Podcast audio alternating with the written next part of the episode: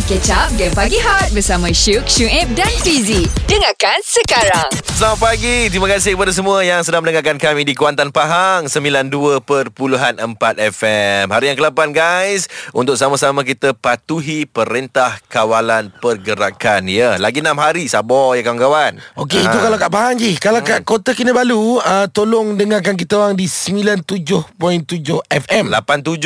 Oh, jauh sangat. Nampak macam 9. 87.7 FM. Okey. Aku kat Puji. Aku nak suruh adik ipar aku dengar kita ni. Oh, adik ipar dekat KK ke? Adik ipar aku dekat KK je. Dia belajar kat mana? Dia belajar dekat universiti apa entah, tapi di KK lah. Okey, okay. Sama ada IPTS kot, swasta. Oh, langsung tak ambil tahu pasal adik ipar dekat ambil jurusan apa semua. Ambil tahu. Aku ada adik aku semua aku ambil tahu. Aku ambil tahu je. Memandangkan ini je. Hari tu dia sepatutnya nak datang balik sini. Okay. Sebab mak mentua aku dengan ayah mentua aku ada kat rumah. Oh, kebetulan dia memang datang. Sebab hari tu kan adalah adik ipar aku yang join I Can See Your Voice.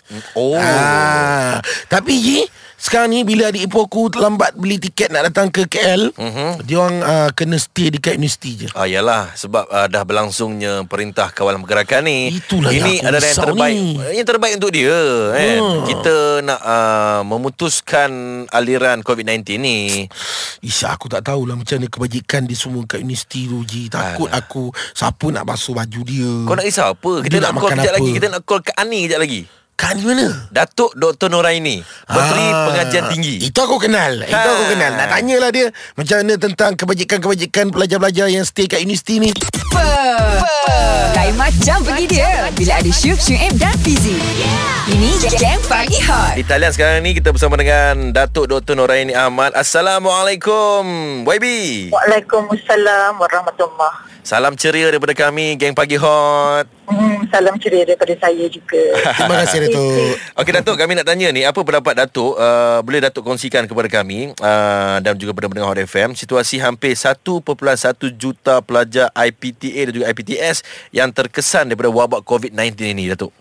Angka keseluruhan memang 1.1 juta pelajar. Memang agak besar. Betul. Tapi yang berada di kampus hanya 10% saja.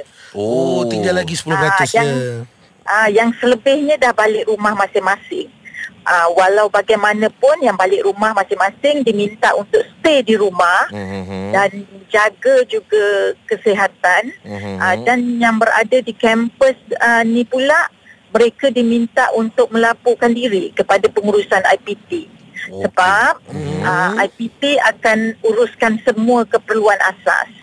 Oh, legalah saya dengar tu. Sebabnya adik ipar saya pun ada yang dekat IPTS ni. Dia orang tak sempat nak balik. Okey, alhamdulillah. Sebabnya soal kesihatan, soal kebajikan, soal keselamatan pelajar ni memang sangat penting kepada pihak kami dan juga universiti awam dan juga swasta. Apakah bantuan dari kementerian untuk mereka yang duduk di asrama atau di luar kampus Datuk?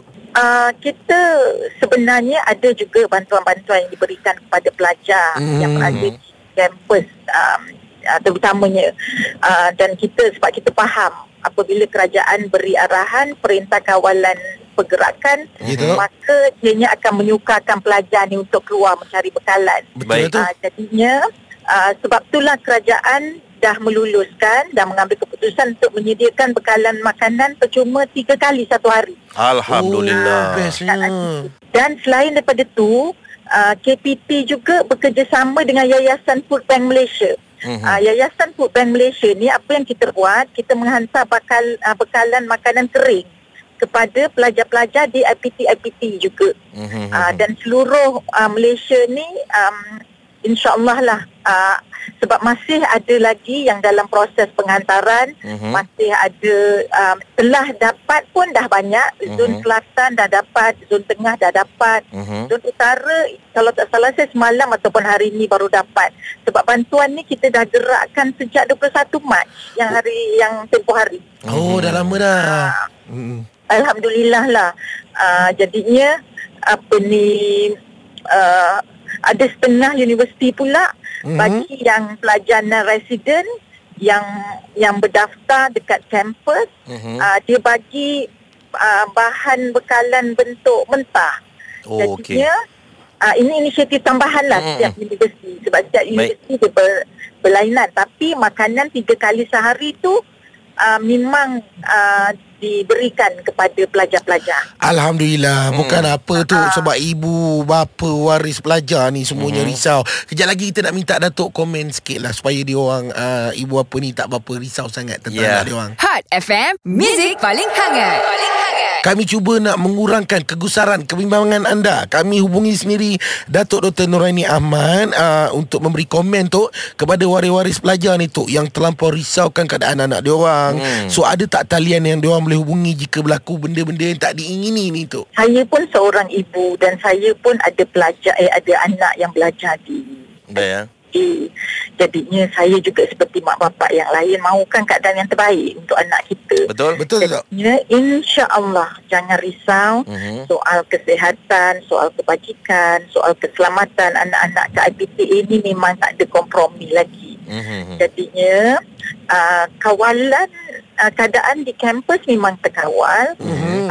Pihak KPT dan pengurusan kampus sedang cuba melakukan yang terbaik sama ada untuk pelajar yang berada di kampus dan di luar kampus. Jadi mak bapak tak perlu risau lah, jangan panik. Kalau ada apa-apa yang masih juga risau, boleh berhubung terus dengan pihak kampus universiti masing-masing. Setiap kampus ada dia punya nombor telefon dia. Tapi saya ada juga hotline KPT. Yang ini saya nak bagi nombor dia. Maknanya kementerian punya hotline.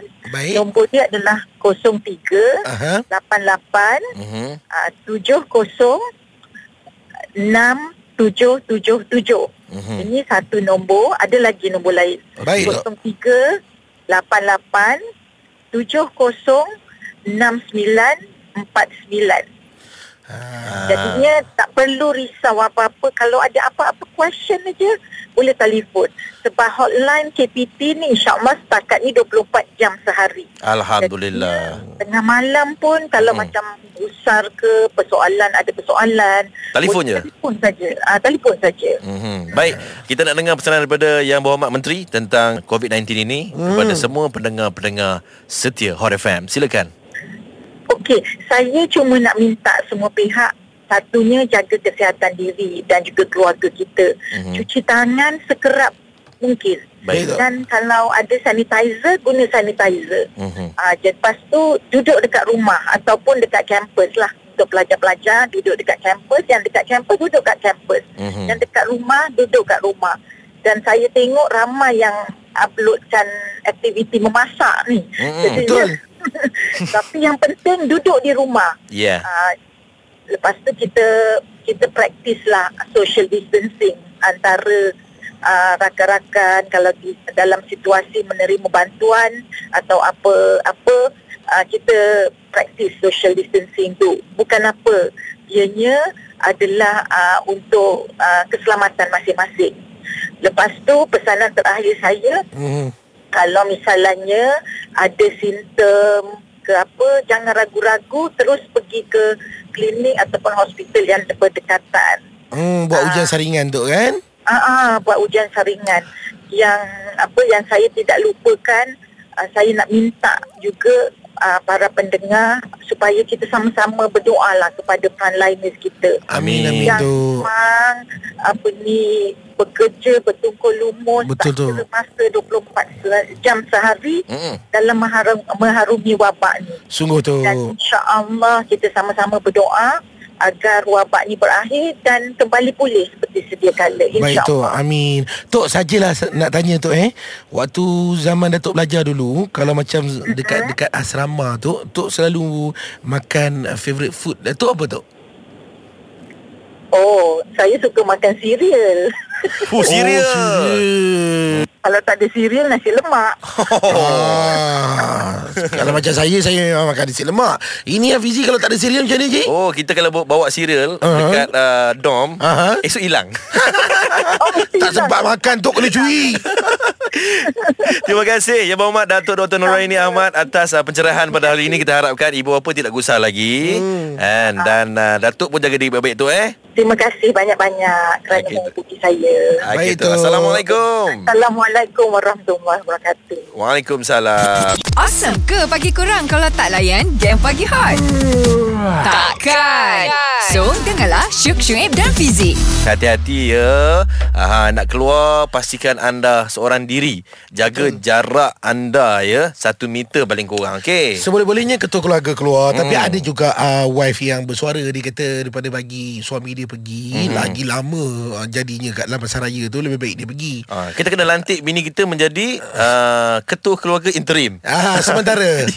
Terpulang pada anda jadi janji jangan keluar mamai. Itulah dia. Tadi yang berhormat Datuk Dr Noraini, Menteri Pengajian Tinggi, ada kongsikan jangan risau sebab adik-adik yang sangkut dekat universiti makan cukup 3 kali sehari babe. Tapi kalau anda ada apa-apa sumbangan, kalau nak sumbangkan boleh juga. Macam Fikri Ibrahim, dia pergi hantar makanan, hantar mi segera. Lepas tu kalau kita tengok YBKJ pun ada bagi sumbangan. Itulah dia. Sama-sama lah kita membantu meringankan beban adik-adik kita yang berada di IPT dan juga IPTS. Tapi bila sebut pasal makanan ni, Keri, aku rasa teringin nak makan ni lah. Makan apa? Karipap. 25 bulan 3 hari ke-8 baru anda teringin karipap. Tiba-tiba rasa teringin karipap yang dalam tu ada telur. Padahal selama ni kat kafe kita tu bukan main banyak karipap. Abang tak tahu ya. Tu karipap kecil, aku nak karipap besar. Karipap besar. Yang ada telur kan? Dalam tu inti macam-macam. Uish, kalau macam aku je, kalau orang cakap benda yang aku rasa teringin sangat nak makan tapi tak boleh keluar, ikan bakar je. Sebab sekarang, dulu macam pandang remeh ikan bakar ni kan, tapi sekarang ni bila tahu susahnya kat mana. Takkan nak bakar kat rumah aku. Rumah kau kondo kan. Mana boleh buat ikan bakar. Syoknya duk landed. Guys, pagi ni kita nak borak-borak dengan korang. Hari ni merupakan hari ke-8 Perintah Kawalan Pergerakan. Kalau anda kata korang diberi keluar, korang paling teringin nak makan apa? Saya nak makan keripap. Syuk nak makan ikan bakar. Anda bagaimana? Hot FM, music paling hangat. Banyak. Banyak je. Okey, apa yang banyak tu? Salah satunya sate. Sedapnya. Sate. Sebab kat area rumah boleh je grab, tapi tak ada pula sate boleh grab. Kat area rumah saya ni dia tak cover. So sate lah. Yang lain macam boba, tea life. Boba memang susah sikit lah nak lepas sebab kebanyakannya tutup. Tutup. Tapi bila grab dia buka, tapi still tak berani nak beli. Sampai buat sendirilah. Fahamlah. Habis tu sate kenapa tak buat sendiri juga? Sate dicucuk-cucukkan ayam kelidi, bakar je lah. Kan, tapi dia malas. Dia kena beli kat luar. Dia feeling lain. Alah awak dah sebut sate ni, boleh tak nak tahu antara tempat sate favourite awak selalunya kat mana? Sate, sebab saya kerja Putrajaya, favourite dekat ni Sate Wili Kajang. Lamanya tak pergi sana. Sate Wili Kajang kan? Yes. Sate Wili Kajang kan? Itu terbaik lah. Kuah dia sedap. Saya tengah cakap dengan awak ni, bila awak tahap teringin tu, saya rasa saya lebih teruk. Saya cakap dengan awak sampai helium lelek ni. Jadi memang teringin tahap dah lama nak. Sebelum cuti korantin, dia teringin, dia tak sempat nak beli. Okey, nanti lepas habis Perintah Kawalan Pergerakan, jom sama-sama kita makan sate. Nak awak belanja. Yeay. Boleh. Dengarkan Game Pagi Hot setiap Isnin hingga Jumaat jam 6 hingga 10 pagi bersama Syuk, Shuib dan Fizie.